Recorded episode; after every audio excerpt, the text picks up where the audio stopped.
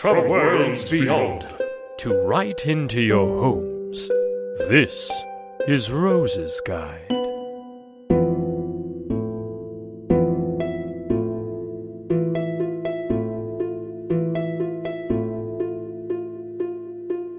Hey, Jeff! Hey, Aaron! Welcome all to All My Fantasy Children, Rose's Guide. A special audio primer on the world of fantasy and the world of All My Fantasy Children. I am Jeff Stormer. And I am Erica Tanner Sayers. And this is Rose's Guide. Basically, the idea here is we have been making All My Fantasy Children, we have been building out the world of fantasy for 3 years at this point. Pretty much, yeah. And we wanted to create a multi-part primer series that if you wanted to dive right in, you could listen to a few hours of content as opposed to almost 100 plus hours of content. To basically get the basics, give you some episode references to help you dive in and know, like, which episodes we talk about which topics if there's something that particularly interests you, or just get you up to speed so that you can enjoy the most recent episodes easily and, like, feel like you're at the moment when we start the new episode. Yeah. It's a good refresher, too, because the show moves super fast and then we all make it up on the spot. So it's a good refresher to be like, oh, yeah, dwarves do that. God, we haven't heard of that in 20 episodes. Yeah, it's also helpful for us to be like, oh, we did say that. Right. Yeah, all right. We'll probably go into that down the road. Joke's on y'all. This is more for us. This is extremely also for us. Okay. So what are we talking about this month? This volume is volume 3. Yes, sure. This is Volume 3, The Dwarves of Geode. Yes, indeedy. To start, a quick note that is that, like, we have not explored Geode as much as we have some of the other, like, places and cultures and cities as the other places, and that's something I'd like to get to in 2019. I agree. I honestly know why I don't, because I'm scared. Geode's real hard. The things we've put into motion, I'm like, I love it so much, so I'm so delicate and careful. I think we're going to fuck it up. So I'm always like, Jeff, how don't you take this one? Because I'm real nervous. I think we just need to make it a goal in 2019 to really dive in and kind of like explore and flesh out this world. Because I think there's a lot of interesting things happen that I want to like get into. Yeah, totally. There's a lot that, I mean, the reason why it also helps that we had an entire like actual play focused in one of the cities with the leader, and the five jeweled crown member of this city is like alive and like, you know, it's kind of like a hidden hand. So it's kind of hard to like delve into the past. Yeah. You know, but anyway, we'll try our best. So speaking of the past, why don't you take a moment, Aaron, and go over the ancient history, the creation, the founding of Geode, with a note from our Party of the Five Backstory episode. All right. So when the planet was created by the Five, Yellow decided to make the dwarves. So carved from stone came the dwarves, and they lived inside this great mountain known as Geode. Now, in the Dig New Earth episode, we realized that the dwarves were locked kind of like in one area of Geode. They were kind of contained in this small pod, Attack on Titan style, with like these beasts called horrors all filled throughout the mountain, kind of keeping them in one spot, preventing them from really like breaking loose and seeing all the cool treats inside the mountain and really getting a hold of what they had going. And that all changed when the planet called out to one dwarf who kind of is unnamed. Mm-hmm. We decided that we'll get to the guiding word, but for now know that this dwarf has never spoken before. They do not speak. They have never spoken a guiding word, but the planet chose them. They received their planetary relic, the Terramancer's gauntlets, and they beat back all the horrors and freed up the mountain and opened up all the different layers of this cake known as Geode. Mm-hmm. And they dwell all the way at the bottom and fuel the mountain with magical energy and create everything that the dwarves could ever need, like artificial suns, you know, farmland. There's plants that only grow in Geode. Pretty much there's a perfectly contained ecosystem within a mountain, and it's all provided by who is known as the Machine God, which is the name that the dwarves gave this dwarf because they kind of have never declared anything about themselves other than like, I want to provide for the dwarves and keep everyone safe. Mm-hmm. A cultural note, a societal note about the dwarves that comes from the Machine God. The Machine God's body is largely made up of crystal. Mm-hmm. It simply was a fact of their life was that they had crystals growing all over their body. Crystals, and subsequently, like, crystal-powered objects and subsequently cybernetics become a big thing in Geode. So Geode, like, the aesthetic of Geode is dwarven, but also very kind of a little bit cyberpunky, a little bit steampunky. You know, magitech is a big thing. We talk about this in the first episode of While I've Got You Here. Oh, yeah. Which is a short-lived series in which Aaron confronted me at work and at, like, social gatherings and gave me lore while I tried to brush him off so that I could go back to work. That's fair. But yeah, if you think of crystals in like the Final Fantasy VII materia way where it's like solidified ley line magic, that's why like, you know, crystal implants and cybernetics are popular in Geode, because if you think of Geode is like a quartz, you know, it's like a piece cut in half, and the outside's usually like pretty junky, but on the inside it's like glowing and beautiful.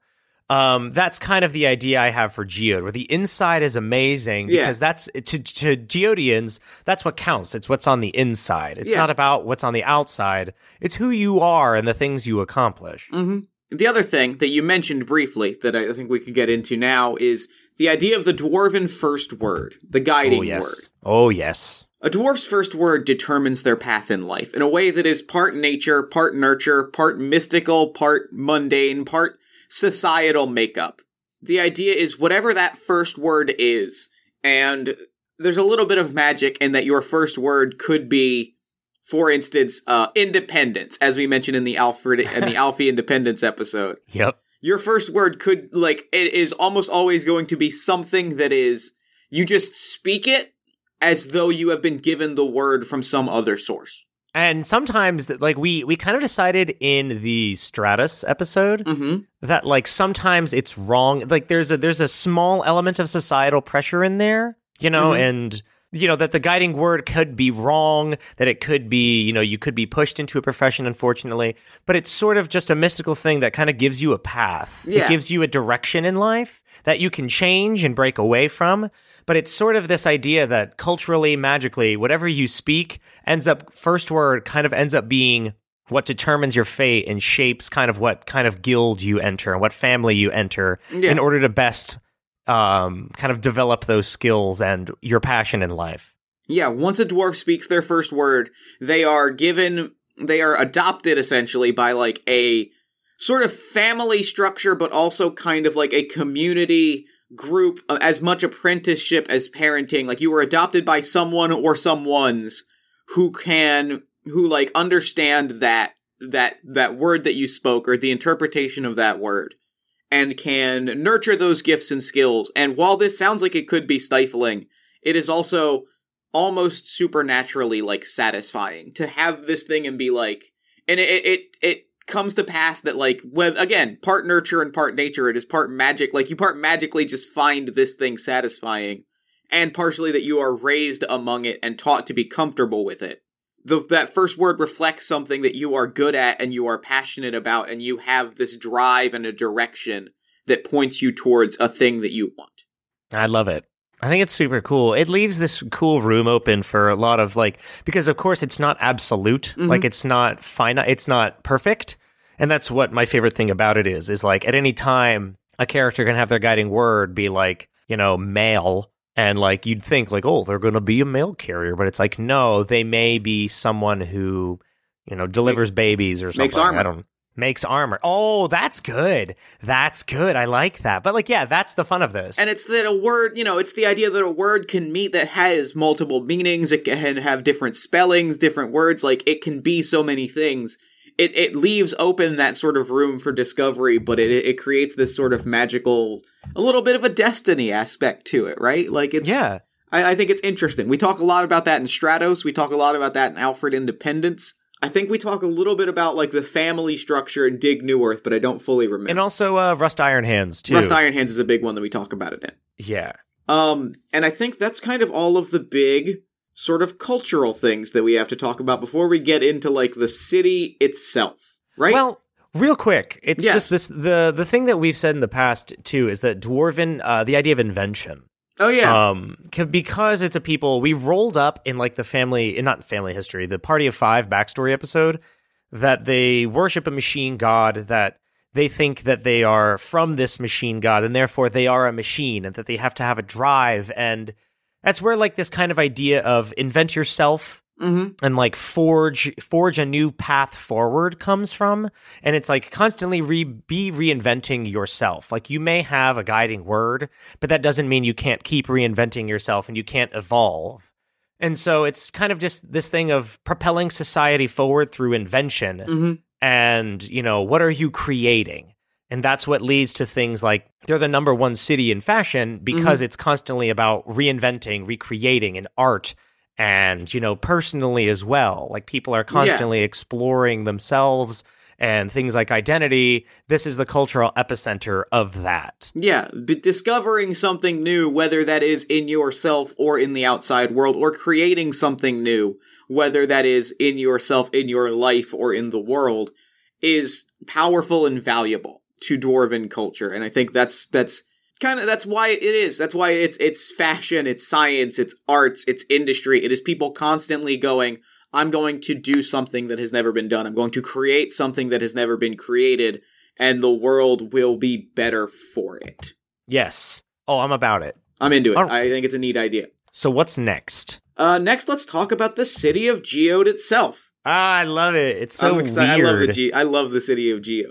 It's interesting. Like, the visual that we talked about in the road trip episode is, like, if you think of a mountain and you think of the precipice being, like, where everything started, where, like, the machine god first pushed down, because it would be, if you start at the top, if you were to push back the horrors, they'd be underneath you. Yeah. So I imagine that they punched down in each layer, like, released a blast, and that opened up a new layer. Sort of like, so it looks like a mountain, but also a crepe cake if you were to, like, bisect it. Sure. So there's tons of layers, and each one is sort of like a different neighborhood, a different, you know, this is the fashion district, the fashion layer. This is the arts layer. This is the science layer, the robotics layer. And it's sort of leads all the way down to the bottom, where that's where the machine god hangs out. Mm-hmm. It is a city, and accordingly, it is a city of neighborhoods, right? Like, like, there is, you know, the idea that, like, you could go 20 feet below you, right? Like, you could go a layer below you in the earth, or, like, 2 layers deeper, and feel like you're in an entirely different city. Feel like you're in a place that you have never been before. That sort of element that, like, and when you live in one of these layers, like, that's part of your identity. Like, somebody wouldn't say, I am from Geode. They'd say, like, I am from, like, Loomsburg. I'm from Loomsburg. Like it. I like that. Loomsburg being, like, a place where weavers go and weave things. And it's just, like, it's a congregation of people weaving, fine fabrics and silk. And what's interesting about you saying that is, like, when I try to think about fantasy cities, like, when you talk about fantasy cities, usually it's like, this is a city of warriors. This is a city of, like you said, it's a district of people who work the loom.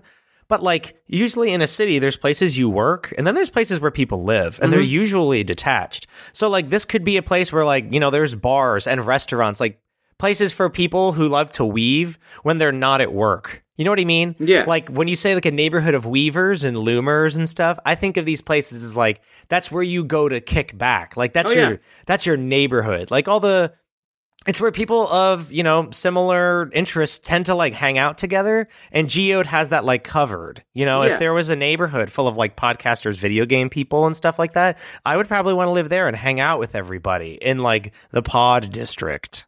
And if you think about, like, the sort of real-world reference point that I have for this is very much like Philadelphia has things like Jewelers Row, where it's just, like, jewelry stores, but then there's also apartments, like, above these jewelry stores where people that work in these jewelry stores can live in these apartments, and you just kind of live where you work, and you have this space that maybe only a few blocks, but it is your space in your neighborhood. And that's, like, a defining thing for you. And that's kind of what it is in Geode. It'd be really cool, like, because you have a passion for jewelry. You get to, like, you know, move, work whenever you want, scoot on downstairs. I love it. I love this idea. It's, like, to me, it's one of the most, like, real cities. It feels like, I don't know. For me, it's the one we've discovered and, like, decided that much about yet. Like, there's not enough Geode episodes. But for me, it's one of the most fully developed actual fantasy locales that we have in the show. Yeah, I dig it a lot. I dig it as a place a lot of this episode is going to be us talking about this as a place, because I think we've talked about it more as a place than anything else. Yeah, I mean, it's what defines the people who live in it. Yeah. You know what I mean? Like, the people have created, we talked about how culturally it is why it is what it is. Like, you know, the machine god ignited the culture, and then the culture defines the city. Like, yeah. We, you know, so it makes sense that we would talk about the city when talking mm-hmm. about the dwarves. Oh, for sure, for sure. I just, I really like it as a place and as an aesthetic. Oh, it's so good. The trolley. Oh, there's a thing we talked about in the deep dive public transit and fantasy episode that you can go listen to if you're interested in more of this type of content, is that there are, throughout all of Geode, going like left, right, up, down, diagonal in every direction throughout the inside of this mountain, there are trolley cars. Powered trolley cars carrying people through every inch of Geode.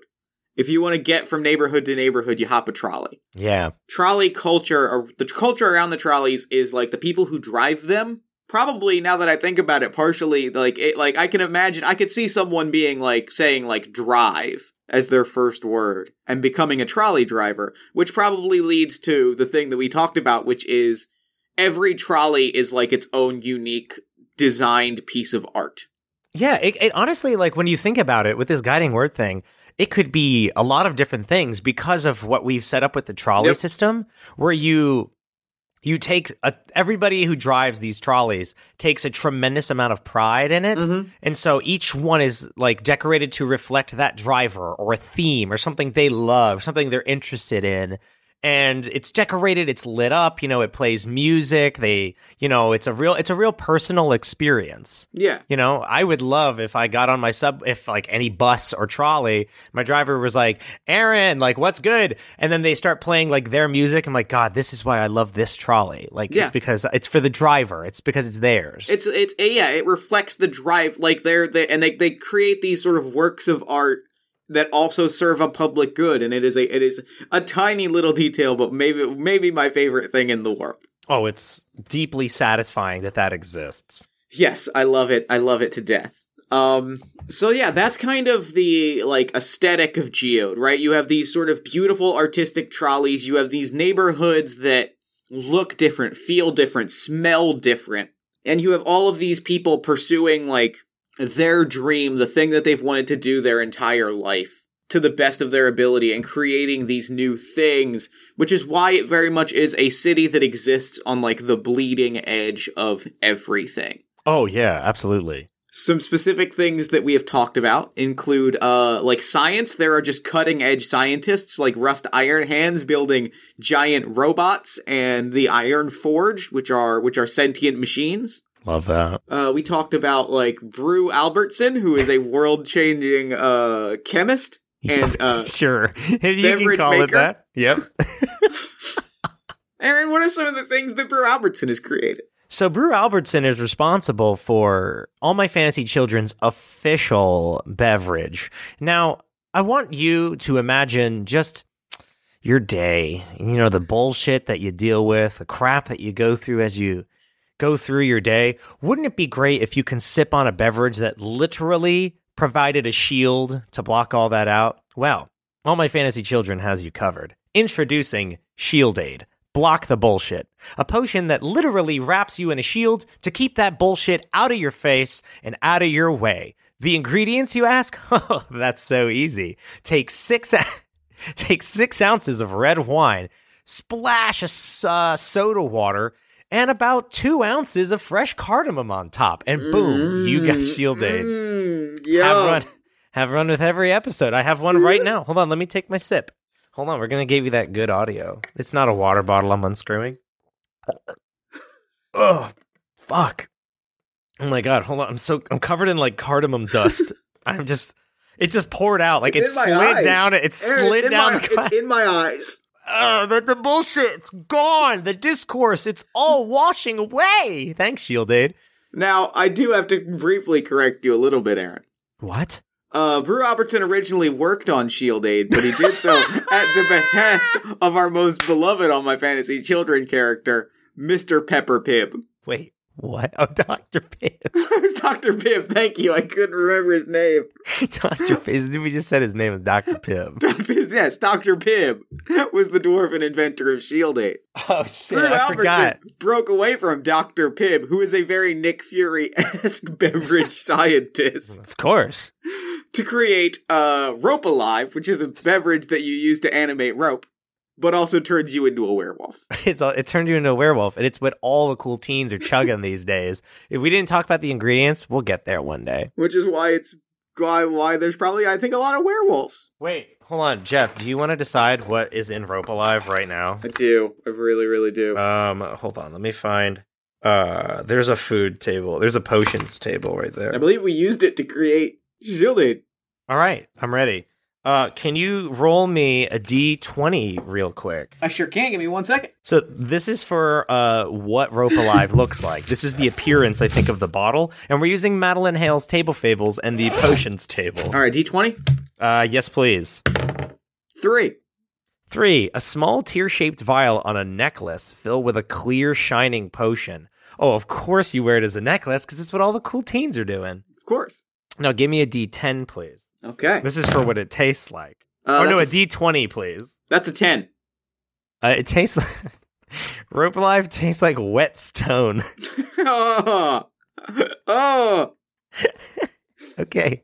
This is a fun treat for fans of Rope Alive. Also very prominent in Geode is the world of entertainers and performers, like the makers of everyone's favorite children's show. Budmo Jiggler. Fucking Budmo Jiggler. See, Budmo Jiggler is an important character. It's not at all, but it's very interesting because if you deep dive in the idea of Budmo Jiggler, like, you know, late night comedy show who gets revenge becomes a criminal, because it tells you that, like, Geodean culture, like with this whole invent yourself thing, people are really competitive. Mm-hmm.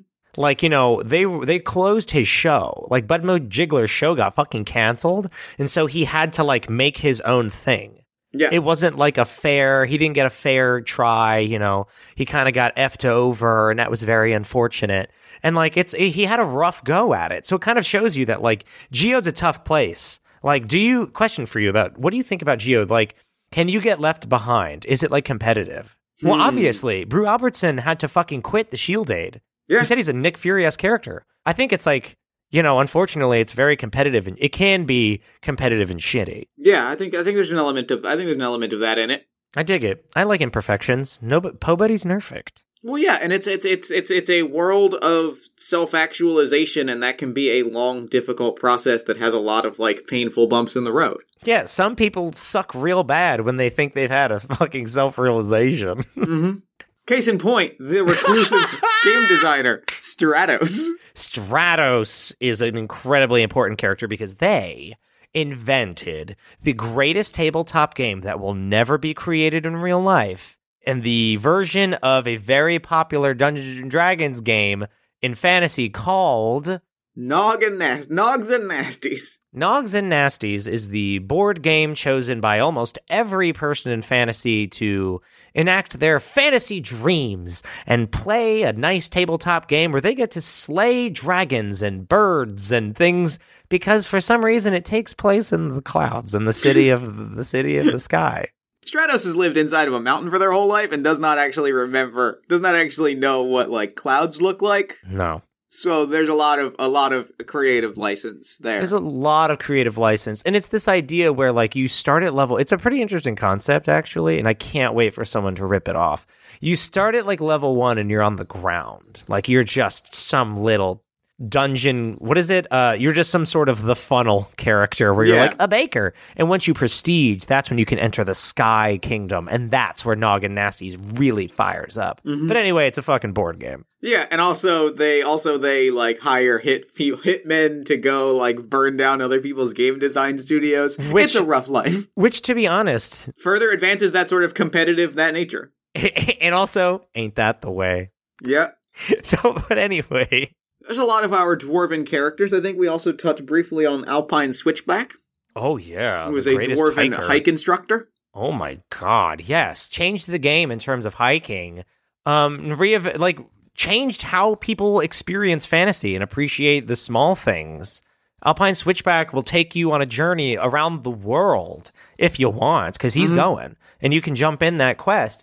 and learn all about the planet and the beautiful things, and just created a culture of slowing down. Like while the normal Geodean culture is about fast and invention and reinventing things, Alpine Switchback is about slowing down and really looking at things that are there and appreciating them for what they are and the natural wonder of the world. Instead of trying to manufacture something, try to see what nature is already producing and, you know, take it into your heart and reflect on that.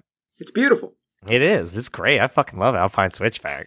And so that's kind of all, like, a lot of, not all of, because I don't know if I was that comprehensive in my list, but that's a lot of the sort of indicative dwarven people that have sort of informed this dwarven culture of, like, pioneering spirit and self-actualization. And, like, that's a lot of our sort of characters to go on. You can look up their individual episodes if you'd like to learn more information. Yeah, do it up. And the last person that I'd like to speak about, the last kind of topic that I want to cover in this episode, is the new machine god. Yeah, it's something we've thrown out, but didn't get into enough, and I'd like to, because it's very interesting, and there's stuff that we have to hammer out, like, in this episode moving forward, because it's super interesting and weird. So this is the story of a young woman named Amy. Amy, spelled A-M-E, was a 26-year-old woman living in, like, Kensington or Fishtown, Philadelphia, who was also, it's worth noting, the world's first fully cybernetic android. No big deal. She dreamed of other worlds. By day, she was a barista. By night, she was flying amongst the stars or, you know, battling it out with superheroes or exploring this world called fantasy.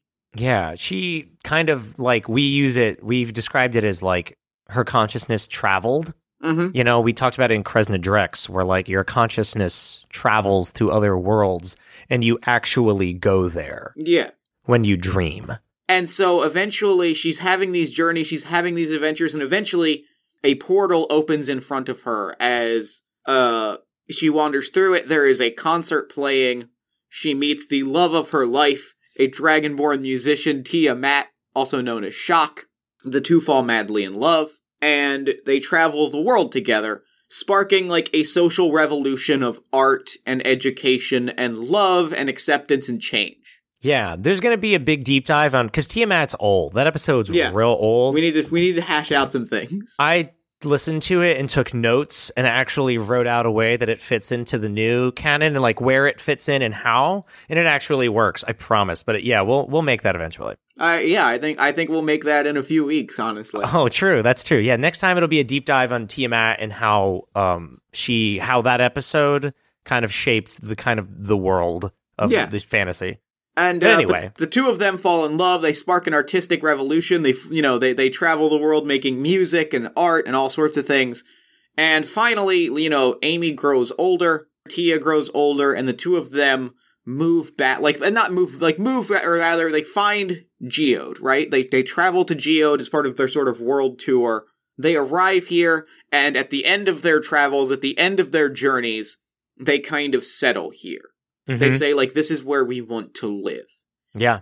And Amy, being a cybernetic android, she is welcomed. She uses her insight. She kind of, like, helps guide technological development. She is eventually given the nickname the new machine god, as she is a machine, and she is sort of, I don't think a political figurehead so much as, like, a cultural figurehead is kind of how I see it. We definitely said it's a cultural change. Like, Amy kind of, like, offers the idea of, like, if you don't want to abide by the guiding word, you don't have to. Because, like, someone from our world would be like, that's rough. Yeah, and she pushes the idea that, like, you know, even if it is magic, you can shape magic to do what you want it to do. Like, you can, it is as much you deciding how that relates back to you as it is, like, you doing the thing. Exactly. And so I think she earns the nickname the new machine god. I think we may have said she was worshipped as a god, but I'd like to kind of strike that. Yeah, we can strike that if we want. I like the idea that she is sort of held up as, like, a cultural icon, and that's kind of her legacy as the new machine god. She's very much, like, just the kind of person that you're like, yeah, she did a ton. She's a Hall of Famer. Yeah, it's like, I would think, okay, so imagine you're a dwarf, like, on your grind, constantly, because the dwarves have been doing things like this way for a long time. You know what I mean? Like the ways of the old machine god, of, you know, the machine god, which kind of was this weird interpretive way of going about life, you know? Yeah. Because the real machine god, like, never gave instruction to anybody. They just started, like, helping and producing things and providing for Geode, and people just started worshiping them, sort of, like, or just acknowledging them as some sort of god. They don't even know if it's a person down there, you know? Yeah. They just know that something's providing. So in comes Amy, this badass from Philly, who's like, what? You say your first word? My first word was, like, poop. I was a baby. So, like, that's a lot. If y'all don't want to do that, you really don't have to anymore. They'd be like, yo, that's the coolest person I've ever... You know, she's an icon. She's cool. Yeah. It's like fucking Gaga. Like, yeah. Technically, my first word was system initiating. I mean, if we're being technical, but I understand. Well, actually, my first word was system initiating. Yeah, I know. Amy's first word was, like, boot online or something. Initializing. But yeah, it's kind of this cultural icon, and people start getting a little more relaxed with this whole thing. And, you know, she becomes kind of like a cultural icon. Is like I think people just say it like, she's the new machine god. Like, yeah. She's cool. Yeah, I want to be like her. It's a title that is earned to represent basically being a cultural leader in the city of Geode. Yeah. You don't have to, like, run a city for all the people in your fantasy world to think you're fucking the bomb. You can just, like, have a cabin in the woods and people think you're really awesome. Oh, two other things. I realized there's two other brief things that we should, like, briefly mention. Whatever, it's more 34 minutes in. Who cares? More just, like, I want to allude to two other things. Geode was briefly taken over in a military coup. Oh, yeah, by Delta. By Delta, one of the 17 Knights of Dragon, one of the legendary warriors that slayed Arthur of Iron Hill. Delta being the most violent, the Kingslayer, they that destroyed the king, held the city captive for many years. Was eventually sent packing. Amy eventually grows old, and when her body kind of expires, she gives her heart as the new artificial sun of Geode. It becomes known as the. Does it have a name? Did we ever? We've never said this on the show, Jeff. Haven't we? No, we've never talked about, like, when Amy gets old. Oh, well, like, then let me scratch. This is, yeah. No, we can. Like, you can make this decision right here, right now. I'd like to, but let me cut all of this, and I'll present this in a more exciting way. We talked about the coup. That's Rust Iron Hands. Yeah. And, like, ends when Delta gets booted out, and, like, that ends with John. That episode ends with Jean-Pierre. We've never talked about Amy and the city, besides we mentioned in Stratos that she just kind of hangs out there. Right, okay. All right, cool. In the Rust Iron Hands episode, it is established that Geode is held in a military dictatorship for a few years. Delta, one of the 17 Knights of Dragon, the Kingslayer, they that killed Arthur of Iron Hill, the most violent and fearsome of the 17 Knights, held the city captive in a military dictatorship for several years, until being ousted by Rust Iron Hands and the Iron Forge. And for a time, all was good. This is around when Amy comes in, hangs around the city for a while. Amy lives as the machine god until the end of her days. She grows old with her beloved at her side. The two of them live comfortably and pass on comfortably in Geode. And Amy's heart is still a powerful reactor and is used as an artificial sun to, like, shape and, like, grow the land and, like, keep the people warm and happy for a generation. I love that. And eventually tragedy strikes. The ley lines die. No. The walls of Geode are pushed closed forever. One soldier, Jean-Pierre, is pushed out with the mission of restarting the ley lines. In his hand, the closing beat of this episode. I know what you're going to say, and I don't mean to well actually, because you said both of these things in the past. You said in Rust Iron Hands that it's the heart of the war forged. Oh, did I? You did. Oh, well, good. All right, then what do we think is more? All right. I like her being the fucking sun. That's lit. I think that's better than her being the gun. Yeah, oh, absolutely. It's good. Okay. Thank you for well actually. Please keep all of this in the episode because it's important. It's important that we hear this. True. It is important that y'all know that, like, We mess up sometimes, and we're trying to keep this canon. We say a lot. There is like 100 episodes. We try to keep this up to, we try to keep it good. I didn't mean to, Will, actually. I'm telling you to keep it in the episode because I super appreciate it, because I did, you're 100% right that I've talked about both ways. Yes. So, Amy gives her heart to Geode, as it is her heart, right? It is the place where she grew old with the love of her life. The two of them lived happily forever. Yeah. And so she goes on to keep the people of Geode warm as the doors close in this period of darkness. When armed with the heart of the iron being that freed Geode from a military dictatorship, one dwarven soldier, Jean-Pierre, effortlessly stylish, sipping a grape vape rig. Sipping? Do you sip vape? I've never vaped. I'm not sure how to, I don't know how to describe. No, you gotta say vaping. You rip it. You pull on it, or you rip delicious it. Grape cotton. It was 2016, y'all. It's a different time. Wanders out into the waste to restart the ley lines and usher in a new era of light and fantasy.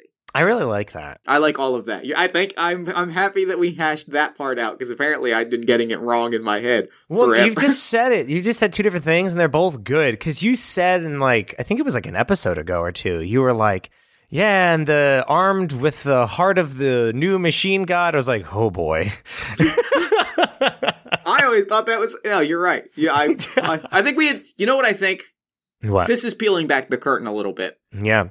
I think we had talked about that on Instant Messenger. Yeah. Before the Rust Iron Hands episode. And I always just assumed that was canon. Yeah, because we had talked about, what happens to Amy? She's a fucking robot.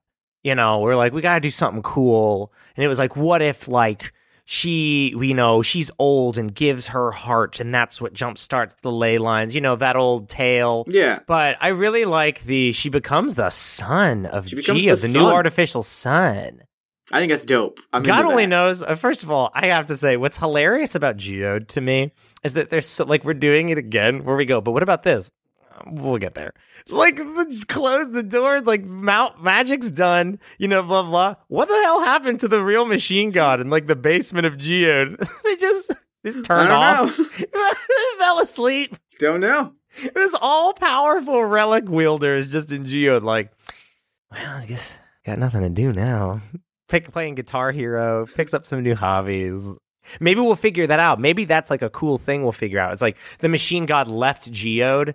And that's why, Amy had to be well, I have to be the sun now. Yeah, we'll figure that out. We'll get to it. That's a cool tale. The relic wielder leaves Geode, fucking maybe dies or passes the relic on or just, something. And Amy has to be I guess I'm fucking keep the lights on. I'm into it. And, you said, we'll get to it down the road. We'll get there.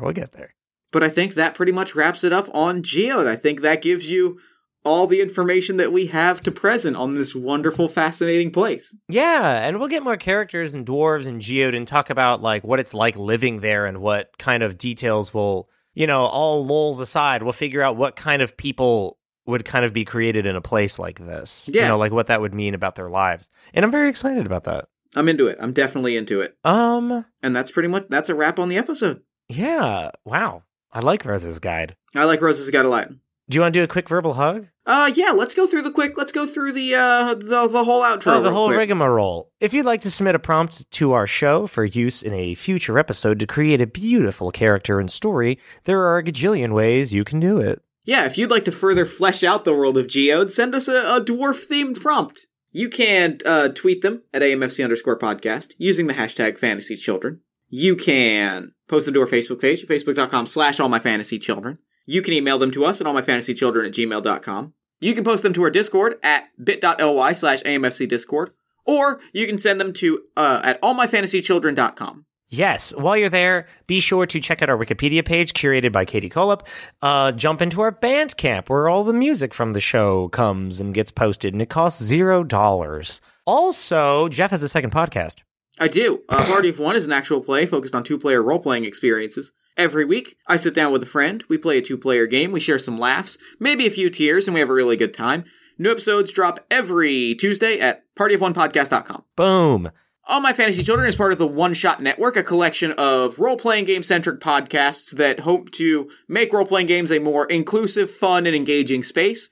If you enjoy All My Fantasy Children, consider checking out Backstory. Alex Roberts, every 2 weeks, interviews a luminary, an up-and-coming voice, an interesting person in the world of LARP, in the world of interactive role-playing games. There are some truly fascinating, truly engaging conversations that I think are some of the best interviews in role-playing games today. You can find that on the OneShot Podcast network page at oneshotpodcast.com. Look for Backstory. Yeah. Oh, I have a quick little thing to drop. On January 28th, which is a week from now, and you're in New York and you have nothing to do at 9:30, I'm going to be in a concert featuring a new composer, or an upcoming composer. I'm going to be singing back up to a bunch of Broadway people singing solos. It's called Look What You Started, the music of Will Buck. And it's at 9:30 p.m., January 28th, at the Green Room 42. Look it up. It's going to be a lot of fun. You'll see me sing back up in like 2 songs, and you'll see a lot of really fucking talented Broadway people singing really amazing music and me smiling in the background. That sounds incredible. That sounds like an incredible... speaking of things to promote, that reminds me, I also have a thing to promote. Fuck yeah. I've been forgetting to do this.